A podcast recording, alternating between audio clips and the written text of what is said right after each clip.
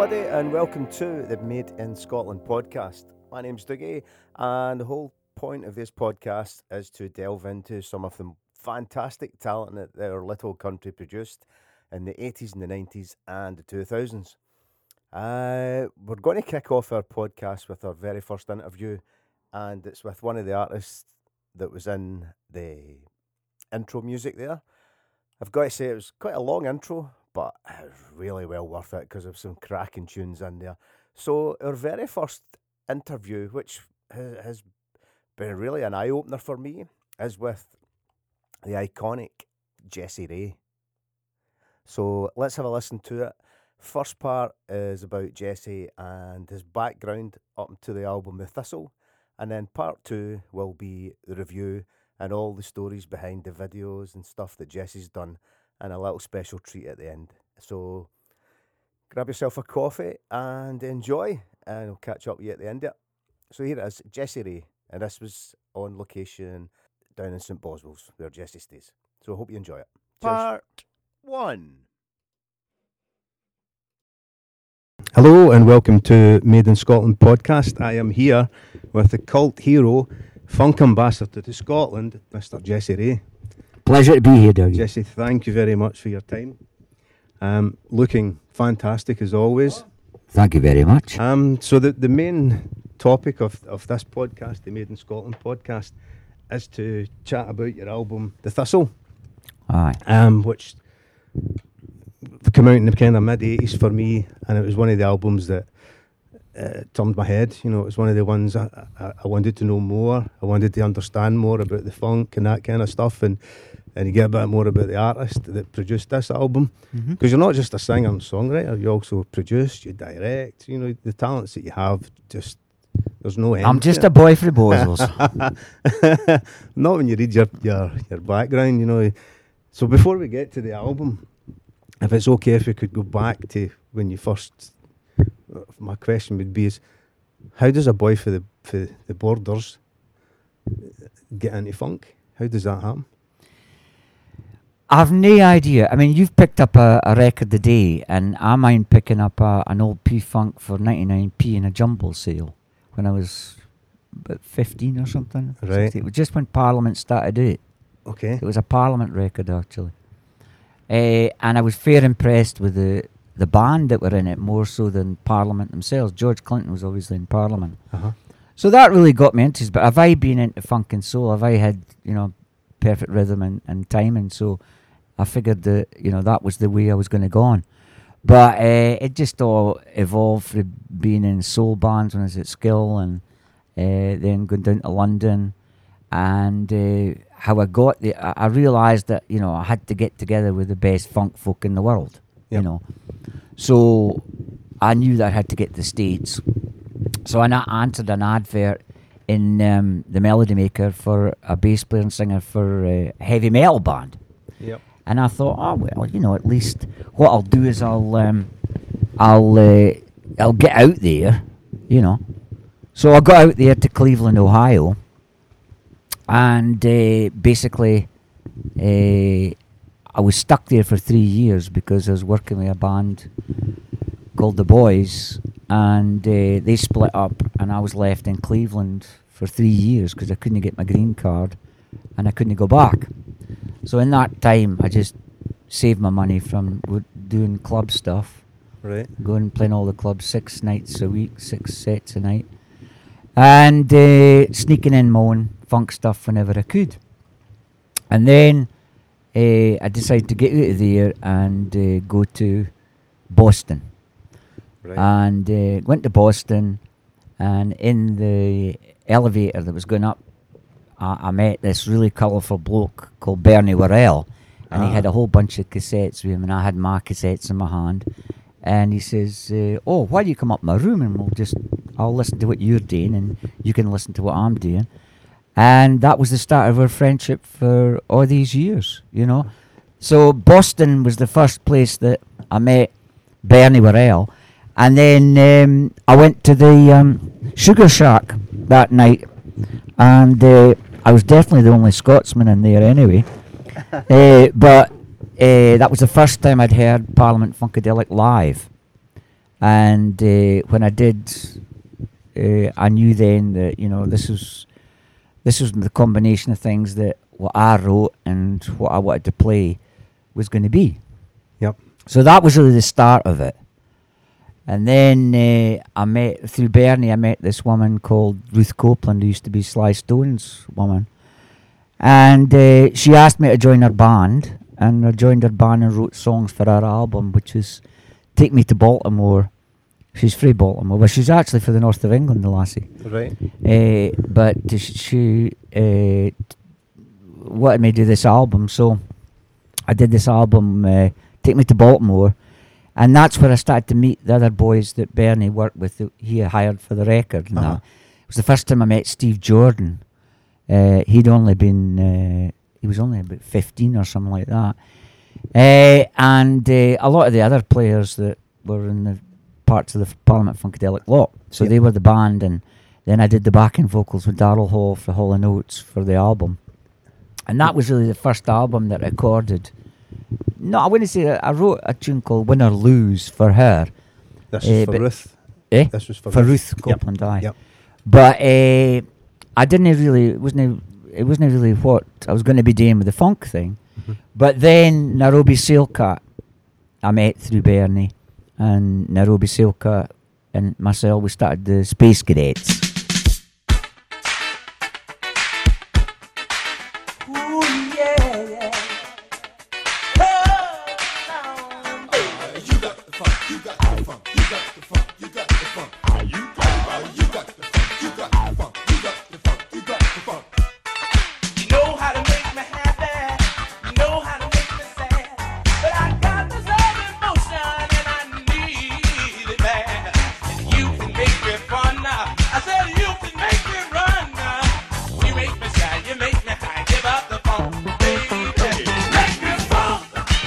It was, it was just really where I wanted to go with things. And we had Tyrone Lampkin from Parliament Funkadelic playing the, uh, the drums, and T.M. Stevens uh, playing bass. So really, it was just a exciting kind of time in New York at that time. Yep. You know, 1982 was sort of like, you know, I was I was having to. I'd already been making music videos since 1979, so uh, I kind of anchored in New York for a while because uh, I had a day job for a while as a, a runner on Wall Street in cotton read commodities Yep. and uh, I just saved my money and, and went toward the production and started the Scotland Video USA uh, in New York as a company for make music videos, Mhm. but we're too early. Too early was I- I would say two years too early. I mean, this is before the birth of MTV as well, isn't well, it? Well, MTV, but just after that, MTV kicked off. So um, I have a really good friend, uh, uh, Nina Blackwood, from MTV and that, and uh, she was, you know, she was sympathetic to because there wasn't really enough funk and black stuff on MTV. Yep. Um, your standard folk like Michael Jackson and who crossed over got on it, but Ah. basically there was no place for the Space Cadets on something like that. You see. Mhm. And I was already, you know, pioneering music video and getting some awards and stuff like that. So I just knew then that, as far as I was concerned, the Space Cadets were the direction that I wanted to take the Scots P Funk.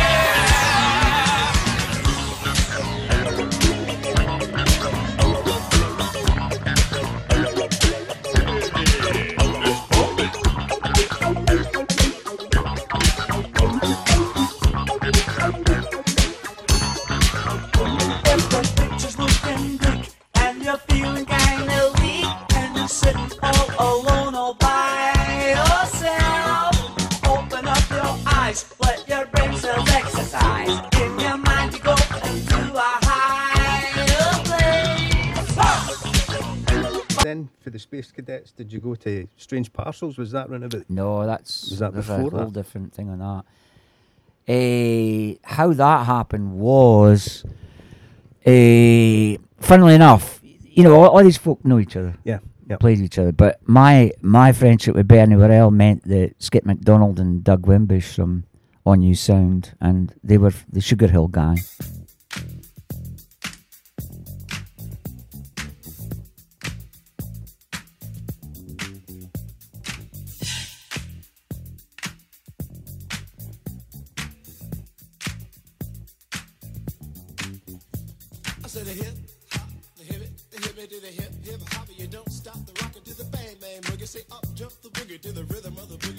Uh, they got to play with Bernie through me and what we were doing. Right.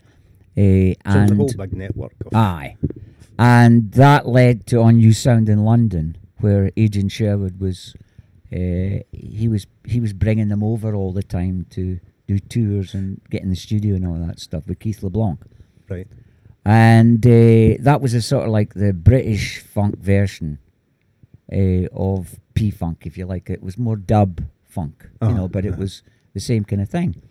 And that's really how my friendship uh, uh, got together with these lads. Some of the tracks you listen to now that, that you have written, late 70s, early 80s, they're like 15 years ahead of the game. Ah, have I been ahead? That's been the problem actually because I've been too far ahead. Mm-hmm. It was like Scotland Video in New York. You know, it was two years before the industry as such. So we suffered for at the wrong time when um, on the stock market they put these wee ping pong games. Remember the wee ping pong thing? Yep. They called video. They called that video, and they got it mixed up with music video, Uh-huh. and the market had dropped out of uh, these ping pong things. So we suffered for that. So really, I was just you know having a you know having a, a an office in Broadway and and folk working and it was just too early. It was a shame, you know. But uh, I don't regret anything. You know, I, I was still experimenting with all sorts of subliminal video and all sorts of things to see that I could, you know. But financially, we were just too far ahead. It was it, Yep. it hurt us quite a bit. So when did you meet um, Roger? Does Roger Troutman Roger Troutman. He come in later on? Actually, that was a disaster. The, the what what happened was, um, I came back here to get married to Audrey, uh, who's the drummer in Over the Sea, Mhm. and I decided I was going to live in the in the borders here again, and because I'm free Boswells originally, Right. My, my dad was headmaster in Boswells, and then I went away, um, and I found this place, this uh, old school. It's pre 1790. And I always remembered it. And my dad actually took me here on the last day of the school. Uh, so I remembered it for that as well. But I needed a base here that I could do a lot of my work because uh, when I'm writing, I didn't listen to radio, didn't listen to TV, and basically everything I, I, all the ideas I get are from nature. Mm-hmm. So I built this. uh, Well, this place wasn't like this. This was just a wee. When I did the ISDN album, this was just like a wee outdoor bit. Yep. But basically, there's no line between nature and the funk. You know, I, I wanted to try and, you know, so that was my base. So really, um, I, what happened was the. What was your question again? It was the When you met, when did Roger Roger. Roger. your story? So what happened was when I came back here to get married, uh, Warner Brothers wanted to sign me directly for the States. And uh, then I ran into problems because I was now returned over here instead of being in America. And the the residency rules meant you had to sign with WEA. Right. So I thought this is not going to work because you know the, the Warner Brothers wanted to sign me directly, but uh, I my plan was to you know live here, go out and tour, and come back here. Basically, that was it. Because it's a funny thing when you're in America. If you're in America like I was for three years, you're a novelty to begin with, But then that's it. You know, you're you're you you sort of live there. Yep. Whereas you're touring, you know, folk are excited about you come in and you're only there for a wee while, and you know you get better press and media Yep. coverage. You see. So anyway, I get this uh, call from uh, Rob Dickens and Max Hole down at WEA, and they said they want to come up here and see me. And they came up in the snow and hammered on the door. And I'd already been filming the Thistle myself. I'd been raising my own money and Yep. getting investment into my, my work. And they'd seen over the sea and they wanted to sign me for that, you see. So I knew it was going to be a disaster because there was no way. That was the reason I went to America in the first place. Was that there was no way the English were going to Mm. accept me at all. You No. know, it just wasn't going to work. You know, I mean, But- America is your market. Was, Aye, was your market? but they said to me, "Look, we're going to do the album. We're going to remember it was like about three or five albums or something like that. Going to be a good deal." I said, "You can't get your hands on my video though, because I own all my, my video rights." And I said, "So okay, well, you get your video rights, uh, but you're going to have to come through London to do this." And I thought, "Oh God, here we go." So that was really the start of the end because I knew that it was going to be a disaster, the, al- the Thistle album. But I, I went, I put up with it. And then uh, the good thing that came out of it was that Rob Dickens said, I want you. W- there's an American artist that's doing really well for Warner's right now called Roger Troutman in Zap, and I want you, him to be your producer. Yep. Well, I'd never heard of Roger or Zap, you see. Oh, okay. And because I was P Funk in New Jersey, in Plainfield, New Jersey, and all that lot. So I didn't know about I didn't know about Dayton. I didn't know anything about the artists came out of Dayton or nothing. uh-huh. So I thought, well, but then they sent me over Computer Love, and when I heard that, uh, the production was just so great. Yeah, it's a You great know, song. It was yeah. just such great production, and I just says, okay, I'll go for it.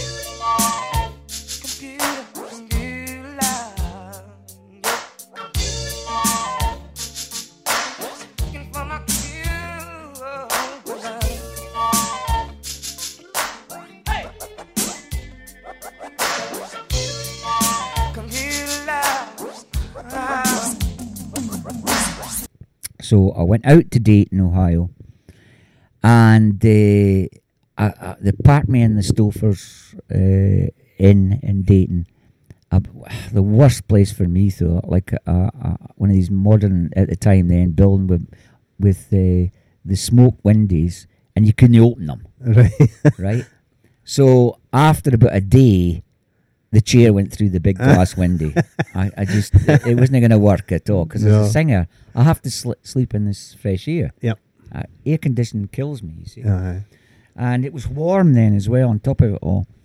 So uh, anyway, I waited around a couple of days in the hotel, and then uh, this limo came to pick me up, and the bloke that was in it was such a nice lad, an older guy, and we're driving over to the studio, and he's telling, and he, he introduced me as Roger's dad, right?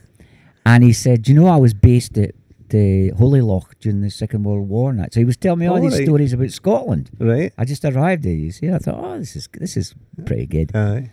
Anyway, so I get to the studio, and that's where I meet Roger for the first time. And he was so animated and so excitable and, and talented that I thought, well, this is going to be good because Mhm. they've got their own uh, laboratory, the the Troutman Sound Labs, Yep. And uh, you know Roger's happening. You know, he was he was doing all this stuff.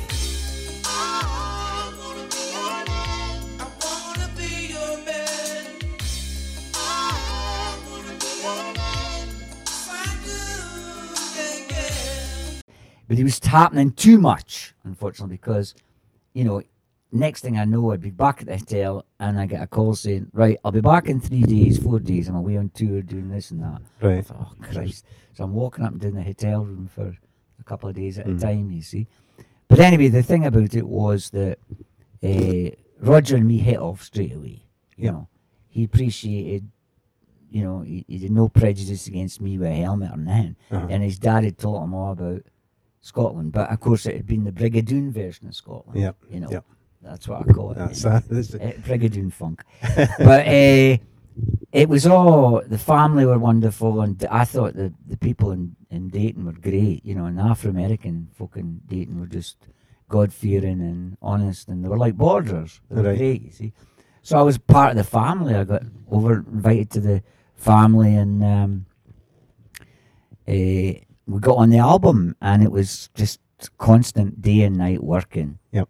Uh, Roger just, you know, he'd fall asleep with his guitar, and he was always so smartly dressed, you know. So we were always the same. We never, we never, we never wo- had- worn a pair of t-shirts or shirts. When you see some of the footage that you've got online with yourself and Roger in the studio, a bit of mixing and stuff going on, you can see the, the energy in the room. You can see oh, how aye. much he's enjoying everything. You know, it's Well, you see, Roger uh, fed off people that are that have got talent and who uh, are genuine and who he gets excited about, and it was mutual that way. And Yep. when you've got a producer, you've got to have somebody like that. uh-huh. You see, after everything else, the one thing I would say about the Thistle, which was really a shame, was that I got a bad dose of flu, and uh, I had to sing basically with the flu. So right. I've never been happy about my vocals on that album at all because they were so thin and Uh-huh. and, and nasally,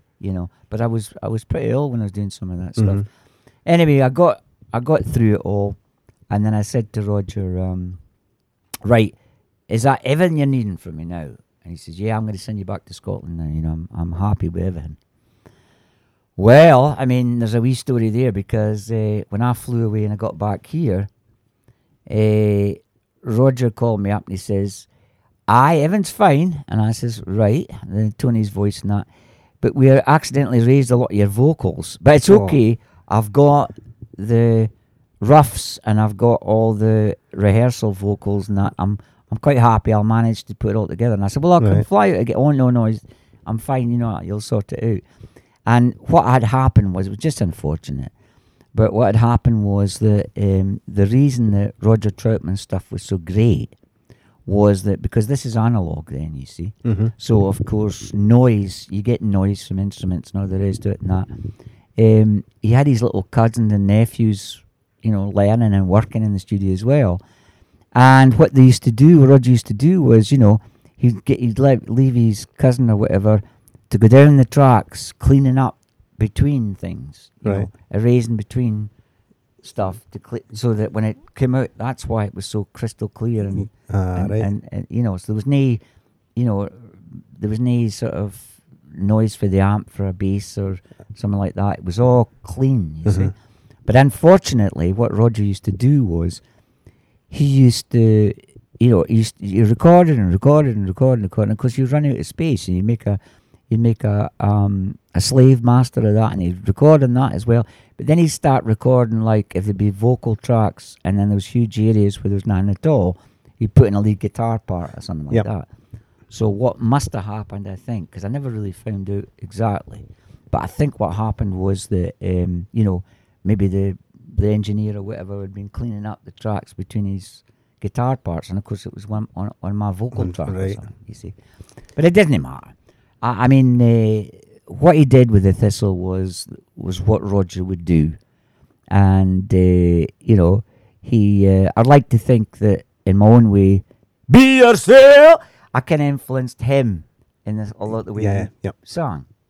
I know that when he came back, when he came to Scotland for Jump About in 1986, when he came over here and I was filming, uh, when I dressed him up in the full uh, Scottish uh, uh, military Mhm. outfit, he loved that, you see. Yeah, I totally loved it. He wouldn't wear a kilt, but he just swung the, the, the sporran on the side of his leg. You know, that was fine. He Right. wore trews, certain trews. He, would, he that was the only thing I drew a line was he wouldn't, he wouldn't wear the he wouldn't wear a kilt. But I think it was just because he wee thin legs. But that was, but that didn't matter. But anyway, uh, so Roger, uh, he totally got into it all, and uh, I remember seeing him when I was down in uh, when he went from here down to London, and he was doing a show, and all of a sudden this kind of plastic helmet appeared. He was wearing, and he had a, like a military jacket on, and he had a radio mic which he hadn't been using before Right. and he was doing what I do, running into the audience and, and all that stuff. So I'd like to think that Scotland had a nice, pleasant influence on Yep. Roger Troutman as well. Well, that's know. it. If it's two artists bouncing off each other, That's what it's all you're, you're, you're I got things for him, and Yep. He, he picks up on things for me, and Mm-hmm. that mutual respect and uh, admiration is really what it's all about. Yep. Aye. Before we jump into the, the Thistle album, I was wanting to just go through roughly track by track because obviously the videos that you've made, and you, you briefly mentioned then that you'd funded a lot of them yourself and stuff. And back then, to fund the videos yourself must have been a huge financial commitment as well. Huge. You know, huge. So before we get into that, is there anything you want to? The Thistle's not finished yet. I ran out of money for it. I got a fifty-five grand, and I just couldn't. I couldn't afford. I mean, it. 55 grand in the early 80s is like quarter a million these days. well, maybe not quite as much, but almost, you know, aye. So it was a lot of money. Uh, and at that time, I told you, WE and me, we were deteriorating together.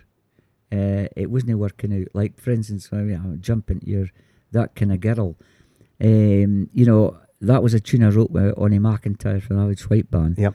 Um, but if you're a if you're a pioneer like me in music video, you have different uh, rules and regulations and standards that you do yourself. And I knew that you know the industry when I when I when I was doing articles in Billboard, and I had uh, Clive Davis from Arista Records on the other page saying that music videos would never sell records and all the rest of it, and I was saying saying it was the future Uh-huh. and all that stuff. And you were running up against that all the time. So um, I, I, decided that you know I would put how I write things when I write a tune. I write a soundtrack for Yep. a video at the same time. So I always work with the instrumental, and I'll only work with the instrumental. I'll not put vocals in it at all. And that was really, um, you know, the way that I work. So it, when it came to tunes, uh, that kind of girl was a song. I never wanted a video for it because Yeah. when you play the song, it's a pleasant song, but it It's a nice, smooth. it could mean anything. Aye. Yep. So really- really anyway. I was supposed to be doing after uh, the disaster was getting knee deep, to use a P Funk term. Um, uh, after they didn't do much with Over the Sea, and after uh, uh, you know I had the Thistle, and uh, they weren't they had no idea how to market this thing at all, or, Uh-huh. or, or, or the rest of it. The the big fallout with them was that up at Scott's View there, I had built a, a 360 pound metal box to go underneath a helicopter like a pendulum. Yep. And I was using this for Inside Out because they wanted me to do Inside Out. So I said, fine, I'll do Inside Out. So I had about two weeks or a week and a half before I'm filming it, because I had Bernie over and Warren McRae and Steve Jordan. We're up the top of Scott's View and all that stuff. Uh-huh. They said, "Oh, we decided we want that kind of girl now instead of Inside Out." And I said, "Wait a minute! I've spent all this money already, my own money, and you want me to change a song two weeks before I'm about to film it? The completely different song." That was the kind of problems I running up against in ignorance in the music industry about music video. Yep. So that you know, if the you think you would planning and all that stuff. So that kind of girl was just, as far as I'm concerned, was a disaster of a music video. I completely got lost in it because Mm. uh, the formula was gone. I got my formula. I knew exactly what I was doing inside out, in and out the band, and then through the River Tweed and up at Edinburgh Castle and all this stuff. So uh, I knew that was going to be the end of dealing with a. Do you think the record label. acceptance of the combination of music video and uh, and the songs would have been uh, looked at differently in America with, with Warner Brothers? Aye, Then- oh, then totally. it would they would have just let me get on with it. They would have right. and no interfered. As soon as they started interfering with my work, like they did there, it cost me money. Uh-huh. So I'd already spent, you know, about twenty grand in preparation for that filming, and they just couldn't understand it. It's just not a problem. You can just do a different tune. Well, no, I can't. I mean, I've built this helicopter. I've got a helicopter. You know, Yep. it's fine for having drones and all that stuff now, but I had a three hundred and sixty pound metal box coming straight at the artists. You Mhm. know, we, we can pass. Some some of the footage you can see you're you're jumping out the road right Oh, at the aye. very end. So I did a couple with it. Actually, I did with the dogs, the top there. I let. I said to the because I was walkie talkie all the time with the because I was directing it, obviously. Uh, I said to the the helicopter pilot, I said, "No, you know, you you got to try and nail me, and that's the whole point of it. It's up to me to get out the way." but you've got to think about it like a weapon. This thing, Right. and I, I need you to attack me basically. so there was one point, yeah, when I was kneeling right down, I had the dogs, and it just missed the nose of one of the dogs, but I just got up at the last minute and let it flee. Yeah, because uh, you can just see you jump out of the road. Aye. Is that just at Scott's View then? Aye, Is that right? Okay. So I didn't want to know. How, I didn't want folk to know how I filmed it. You see, Yep. because you'd never figure that one out. No. You no, couldn't have a plane do that, and you certainly couldn't do it. Kind of go through people with a helicopter. No. No. So, um, so all that work, I just knew. Oh no, you know, this is just going to be a disaster. Uh, So it just took me years to get out of the deal, basically, Aye. and it could have been such a success if I'd been able to. I might even had remixes. I might even had been able to put new vocals on some of the Mhm. stuff in the states, yep. but not back here. no. No. No. It meant, you know, I, I uh, um, Virgin had made an offer for me as well with uh, uh, Ronnie Gurr. Right. And, you know, I would have gone with Ronnie, you know, but the lawyer said to me, look, this is a pretty heavy deal here and you're going to get quite a bit of money, you know, the rest of it and that. So you, you'd be better to go with that, you Uh-huh. know. But I was quite happy to work with Ronnie Gurr and, and Virgin. They wouldn't have been, they wouldn't have interfered like Well, that's it. Once a record company interferes with the artist, then you, you've. It's detrimental to both of you. Mm-hmm. You know, even if Then you think you're getting at No, folk. aye. I remember I went down to London and I went in there with Alan Campbell, my manager at the time, and Billy Mackenzie was there, and they were having a go at him. And I thought, here we go.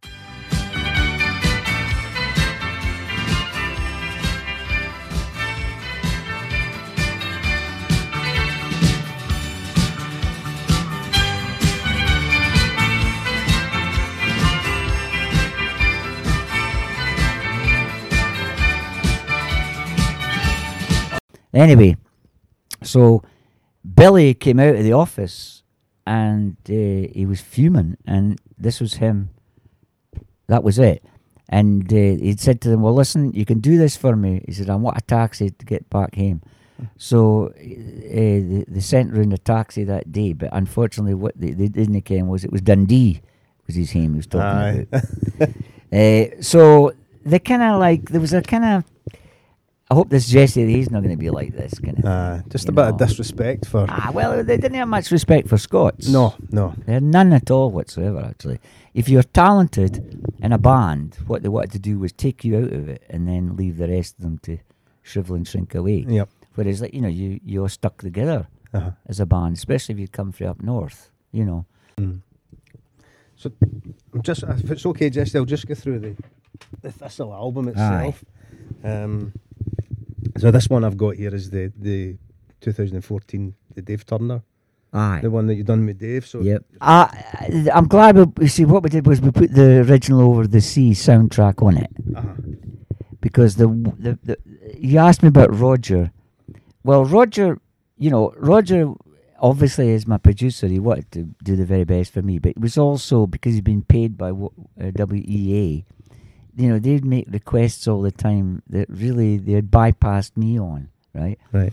So they insisted on things like I didn't know it at the time. I found it out, but they insisted on, "Oh, you're going to re-record Over the Sea again," and I'm saying, "Well, Over the Sea's perfect. I'm not wanting to re- re-record it. Just take it, the one on the video, and, and put it on the album." Oh Mhm. no, no, they wanted me to.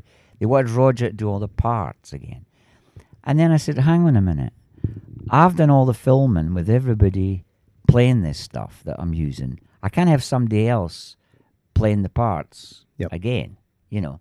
Or they went on about it and all the rest of it and that. And that was, I was getting into bother with them. I was getting a bit fed up with them, with this side of it.